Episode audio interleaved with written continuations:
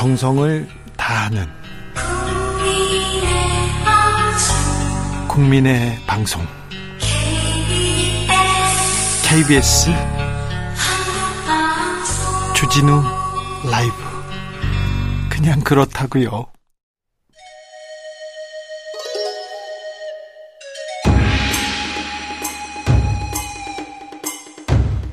빛보다 빠르게 슉슉 바람보다 가볍게 슉슉 경제 공부 술술 경제를 알아야 인생의 고수가 된다 경공술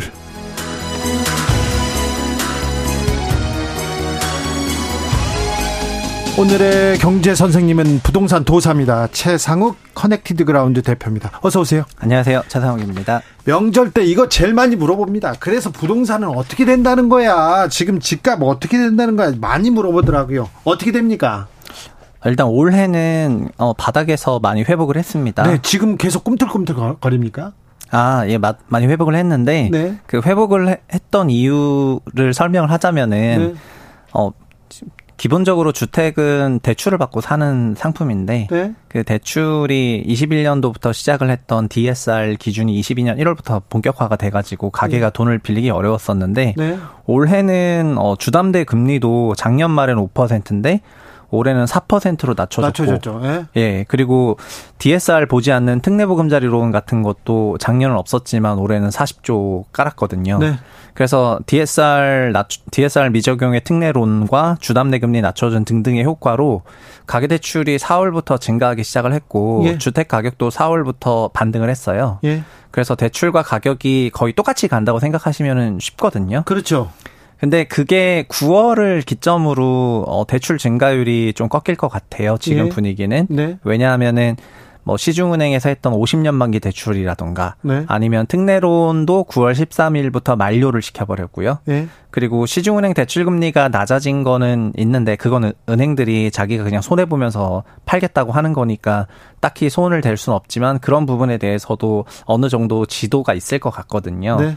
그래서 10월, 11월 4분기부터는 시장금리 올라가고 대출 증가율이 조금 둔화가 될 것 같아서 올해 한 해 동안 있었던 그런 강세장 분위기는 뭐 9월, 10월 정도가 종점이 아닌가 이렇게 네. 조심스럽게 예측해 볼 수 있을 것 같습니다. 그런데요, 경제 기사 보면은요, 뭐 마포 얼마 뛰었다, 뭐 음마 아파트 얼마 뛰었다, 아니 뭐 어디 저기 노원 미아도 얼마 뛰었다, 계속 그런 기사만 나와요. 아, 예. 그게 사실은 하락할 때도 똑같았었는데요. 하락할 때. 그게 20년, 21년부터 어 20, 21년까지는 그래도 예? 시장의 그 매매 거래량이 예? 시장성이 있다고 생각할 만큼 빈도는 빈번했는데 네? 22년도부터 나타났던 특징은 뭐냐면 22년은 평년의 10분의 1 토막 거래가 됐고요. 예? 그러니까 하락 거래가 찍혔는데 마이너스 40%가 찍혔는데 그 단지에서는 받아들이지 않는다거나 네. 그럴 리가 없다. 뭐 천세대에서 하나 찍힌 게 무슨 하락 거래냐. 네. 그리고 올해도 어 평년에 약40% 수준의 거래량 회복이 있는데 물론 이제 7, 8월로 가면서는 서울 기준으로는 약 절반 정도 회복을 했거든요. 네. 그렇지만 이게 거래량이 많지 않기 때문에 시장성이 떨어지는 거예요. 네. 그래서 이 가격 전체가 단지를 그대로 드러낸다고 보기에는 조금 어려울 것 같고요. 예. 그래서 거래량이 조금 회복되면서 찍히는 가격이 진짜 시장 가격이라고 봤을 때 아직은 실거래가가 시장성이 좀 떨어지는 거기 때문에 큰 의미를 둘 필요는 없을 것 같습니다. 네. 그래서 전체적으로 그냥 지수 레벨로 말씀을 드리자면은 22년에 25% 빠졌고 올해 서울은 10% 반등을 했거든요. 25% 네. 어, 그래서 80, 85% 수준입니다. 85% 예, 수준. 그래서 85% 수준까지 왔고 예? 이 수준에서 뭐 이제 공방이 센 것 같고요. 예? 그리고 85까지 끌고 왔었던 게 아까 특례론과 그 금리 인하 이런 효과였는데 네. 이게 종결이 되기 때문에 지금부터는 조금 보수적으로 보는 것이 어떠하냐 이런 네. 말씀이죠. 정부에서 계속해서 공공주택 물량 추가 확보한다. 그리고 공급 일정 어, 앞당기는 패스트트랙 방식 도입한다 이런 얘기 정부의 네. 공급 대책은 어떻게 보고 계십니까? 이거는 진짜 왜 나왔는지 이해가 안 되는 대책 중에 하나인데요. 그래요? 애초에 그 9월 위기설이라고 들어보셨죠? 네. 그 8월 말에 청와대 라인을 통해 가지고 9월 위기설이 등장을 했습니다. 네. 그래서 9월에 위기설 없다. 네. 그리고 뭐가 나왔냐면은 어, 주택 공급 대책 내겠다. 두 예. 개가 패키지로 나왔거든요. 집값이 들썩거리니까 주택 공급해가지고 주택 집값 잡겠다 이런 얘기 나왔죠. 네. 그래서 국토부 입장에서는 제가 생각했을 때는 조금 뜬금없이 갑자기 주택 공급 대책을 내야 했었고요. 그래서 추석 전에 대책을 발표하겠다고 했는데 실제로 연휴 하루 직전에 냈습니다. 냈어요. 그러니까 정말 임박해서 낸 거죠. 내용도 12만 호 주택 공급하겠다는 내용인데 그 종전에 있었던 그 물량이 있었기 때문에 순수하게 증가한 건 5만 세대 증가를 한 건데 그래서 5만 세대 공급 대책이 이제 큰 규모의 주택 공급 대책이 될 수 없었기 때문에 굉장히 구색 맞추기용 대책이었던 것 같습니다. 네. 그래서 9.16 대책 실제 발표하고 나서 전반적인 반응은 뭐였냐면은 어 주택 대책에 되게 알맹이가 다 빠져 있고 형식적인 대책인 것 같고 그리고 일을 정말 하려고 노력하는 근데 정말 일은 하, 하면 안 되는 뭔가 공무원분들의 어려움이 반영된 그런 대책인 것 같다는 평가가 일반적인 것 같고요. 알겠습니다. 네, 그렇습니다. 아, 네, 공무원들의 고충, 네, 네. 네, 애로사항이 보입니까?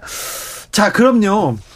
내 집 마련하고 싶다. 그리고 내, 내가 좀 이사 가고 싶다. 이렇게 생각하는 사람들. 이번 가을에는 이사 갈 거야 생각하는 사람들 있지 않습니까? 전략을 어떻게 짜야 됩니까? 저는 그 지금 DSR 40%가 22년부터 어쨌든 지배를 하고 있는 그런 상황에서 그 이사를 가시려면은 기본적으로는 자기 소득 기준 맞춰서 가신 게 맞는데요. 싼 주택을 찾고 싶다면은 싼 주택은 이제 대상이 명확해졌어요. 어떤? 그러니까 두 가지밖에 없는데 첫 번째는 민간 택지에서 나오는 분양가 상한제 주택의 청약. 네. 그리고 두 번째는 이것도 똑같은데 공공택지에서 나오는 분양가 상한제 청약이거든요. 네. 그러니까 분양가 상한제 청약 주택을 제외하고는 어 원가 그러니까 원가 수준으로 공급하는 싼 주택이 현재 없어졌기 때문에 어 주택을 준비하시는 분들은 기본적으로는 청약을 맨 먼저 준비하시는 게 맞죠. 다시 청약으로 기본으로 돌아가라. 청약. 이 지금은 제일 싸게 공급될 수밖에 없는 시스템이에요. 네. 그러니까 청약 그 민간 택지에서도 분상제가 아닌 지역의 청약은 최근 들어서 분양 가격이 굉장히 상승을 해버렸는데 그래서 지금 들썩거리는 거 아닙니까? 아예 어느 정도까지 올랐냐면 기존 주택 주변 시세보다 더 올라 버렸으니까 예. 이게 청약이 앞으로도 더 올라갈 거라는 생각에 그거를 받는 거거든요. 근데 네. 분상제 같은 경우에는 시세 무관 원가 분양을 하기 때문에 거의 시세의 뭐 한 60% 70%이 정도의 분양을 받을 수가 있고 그래서 분양 주택 중에서 분상제를 노리시면 좋을 것 같은데 요 3기 신도시가 사실 전부 분상제 주택이에요. 3기 신도시. 그래서 3기 신도시가 나오는 시기가 올해는 6월, 9월, 12월이고 내년에도 좀 더 공급되니까 이걸 노리시면 좋을 것 같고요. 네. 그리고 기존 주택을 갈아타기는 지금 어려워져서 네. 어, 현실적으로 거래량이 적기 때문에 네. 자기 집도 안 팔리고 자기 집이 안 팔리니까 자기가 넘어갈 집을 사기도 어려워진 상황이 된 거죠. 네. 그리고 주택 가격이 높으니까 어, 이 대출을 모기지를 받아야 되는데 모기지 금리라든가 이런 부분도 우호적이지 못하고 네. 그러니까 현재는 갈아타기에는 굉장히 불편한 시점이어서 네. 무리해서 갈아타는 거는 지양하시는 게 좋을 것 같고요. 갈아타기가 거의 어려운데 지금 아, 부동산 어, 한 달에 100여 곳씩 지금 부동산 가게가 부동산이 문을 닫는답니다. 이게 열 달에 천 곳 넘게 지금 닫았어요. 그럼 거래량이 이렇게 줄어든 겁니까? 네네. 제가 저희 동네도 그 상가가 다섯 개 정도 있었던 중개업소가 한 개만 남았으니까. 아. 그리고 중개 보조원이라고 또 있지 않습니까? 네. 그 안에 막 세 명씩 일하다가 지금 한 명 일하고 네. 한개 남았는데 한 명 일하고 이러니까 뭐 거래가 22년에 어쨌든 서울은 10분의 1로 위축이 됐잖아요. 네. 매매 거래가. 거기서 지금 나아지지 않습니까? 아, 올해는 좀 회복했지만 회복했더라도 이게 막 근본적으로 돌려 세울 물량이 못 되다 보니까 거래 위축은 심각한 상황이에요. 그래서 올해 이럴 때 무리하게 갈아타시는 것이 보다는 거래량이 살아났을 때 그냥 갈아타실 준비를 하는 게 좋을 것 같고요. 네. 무주택인데 신규 주택을 취득하시려는 경우에는 어 그냥 청약 시장을 노리시는 게 조금 좋을 것 같습니다. 청약을 노려라. 네. 그리고 기존 주택을 정말 나는 사야 된다. 네. 이렇다면은 정말 자기 소득의 12배까지만 그 노리시는 게 좋을 것 같습니다. 자기 소득의 12배요? 네, 왜냐하면 자기 소득의 12배 이상의 주택을 사시게 되면은 DSR 40%를 무조건 넘어가요. 네. 그러니까는 어, 그 소득 기준 맞춰서 사셔야 될 수밖에 없다는 거죠. 그래서 무리하게 사시기보다 자기 소득 맞춰 사시는 걸 마, 말씀드리겠습니다. 네. 자, 전국의 아파트 매매가 전세가 모두 상승폭이 둔화됐다고 최근 이렇게 통계에서 어, 통계치가 나왔습니다. 그런데요. 네. 내년 하반기, 올 하반기죠. 올 하반기 그리고 내년 상반기 경기가 예. 경제가 좀 암울합니다. 어두운 전망 계속 나오는데 부동산 가격도 마찬가지입니까? 네, 그게 어 올해도 사실 주택 시장이 2분기, 3분기가 좋았던 거거든요. 2분기, 3분기가. 네, 올해 주택 시장 2분기, 3분기 때 반등을 했습니다. 네. 그때는 시장 금리도 내렸는데요. 네. 어, 시장 금리가 내렸다는 거는 올해 말에는 막 연준에서 금리도 낮춰줄 거라고 당시에 생각을 했었고, 네. 막 이런 분위기가 있었거든요. 그래서 이게 선반영되면서 금리가 내려갔고, 두 번째는 그때 금리를 인하라는 정부의 약간 지도도 있었어요. 예. 그러니까 대출 상품 금리가 내려가면서 이게 부동산 시장의 온기가 돌 수 있었던 돌았죠. 거거든요. 네.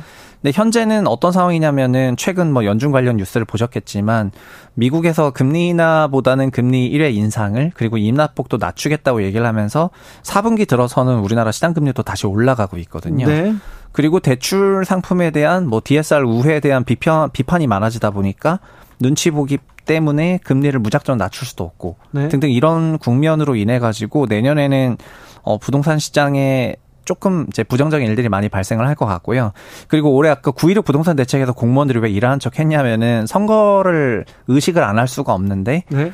내년 총선 선거에 대해서 그 지금 집권 여당보다는 이제 야당 야당 쪽에 유리하다는 그런 생각들을 하는 사람들이 약간 늘어나다 보니까 네. 확실히 그 선거를 보고 나서 뭔가 대책을 본격적으로 내야 되겠다, 일을 본격적으로 해야 되겠다 이런 생각들을 하는 것 같습니다. 대표님, 네. 선과 부동산 가격이 좀 영, 그 연관 관계가 있습니까?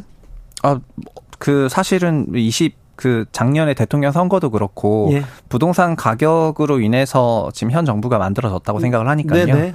부동산 가격이 내년도 총선에도 엄청난 영향을 미칠 거라고 생각은 해요. 그래서 그러나, 예. 그러면 그 부동산을 부동산 가격을 안정화시킬 시키려고 노력할 거 아니에요, 정부에서. 현 정부는 안정화시키는 것이 이제 약 어느 정도 유리하다고 생각을 하죠. 네. 왜냐하면은 부동산 가격이 부동산이 매매 가격과 임차 가격 두 개가 있다고 네. 보셔야 되는데요. 어, 특히 임차료까지 올라버렸을 때 이제 작년에 그러니까 그 선거 결과가 네. 그렇게 도래가 된 것 같거든요. 예. 그래서 윤 정부에서도 대통령 공약집의 첫 번째 페이지를 보면은 그러니까 부동산 부분을 보면은 어, 주택 공급 늘려서 임차료, 임차 시장 안정화하겠다. 이런 예. 게 거의 첫 번째로 나올 만큼 임차 시장 안정화가 엄청나게 주, 중요했고 그리고 입법화하기 전에도 5, 6 대책 내고 이거 다 임차 시장 안정화 대책이었거든요. 근데 금리 네. 때문에 임차 시장, 전세 시장이 좀 안정화됐다가 지금은 들썩거리잖아요. 아, 예. 그것도 어, 금리가 내려가면은 전세 가격이 올라가고 금리가 높아지면 전세가가 낮아지는데 네. 그래서 실제로 22년에는 어, 전세 가격이 큰 폭으로 하락을 했고 네. 이것 때문에 뭐 전세 여러 사건들도 많았고요. 올해 같은 경우에는 금리가 내려갔으니까 전세 가격이 올라가 가지고 네. 그래서 최근 바닥에서부터 전세 가격도 많이 상승을 했거든요. 네. 그래서 전세 가격이 올라가게 되는 거는 임차인들한테 부담이니까 현재 분위기가 현 정부 당국이 판단했을 때는 본인들에게 우호적이진 않을 거라고 생각을 할 것 같고요. 네. 그래서 4분기부터는 이런 부분에서 조금 조정이 나오는 것 같습니다. 내년 총선 전까지의 부동산 환경은 우호적으로 가긴 좀 어려울 것 같고 네. 그리고 선거를 앞두고 여러 정책들이 되냐 마냐를 가지고 판단해야 되다 보니까 불확실성이 좀 커졌거든요. 네. 불확실성이 이렇게 커진 상황에서는 이렇게 높은 자산을 어떤 한 방향으로 베팅한다는 게 쉽지 않기 때문에 다들 관망하려 할 것이고요. 그래서 4분기 이후부터는 시장이 조금 다시 냉각되지 않겠는가 이렇게 보는 게 자연스러운 수순 같습니다. 네.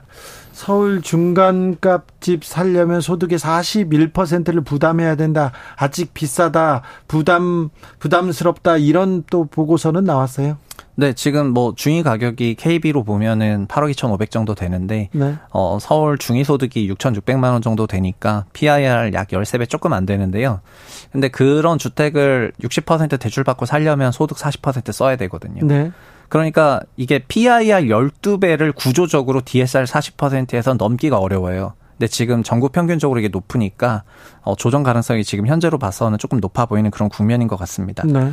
다만 올해 시장이 그 붕괴되는 걸 막은 게 특례론이었듯이 네. 내년에도 결국 그래서 특례론을 하냐 마냐 이런 게 중요한 그 어떤 기, 변곡점이 될 것 같습니다.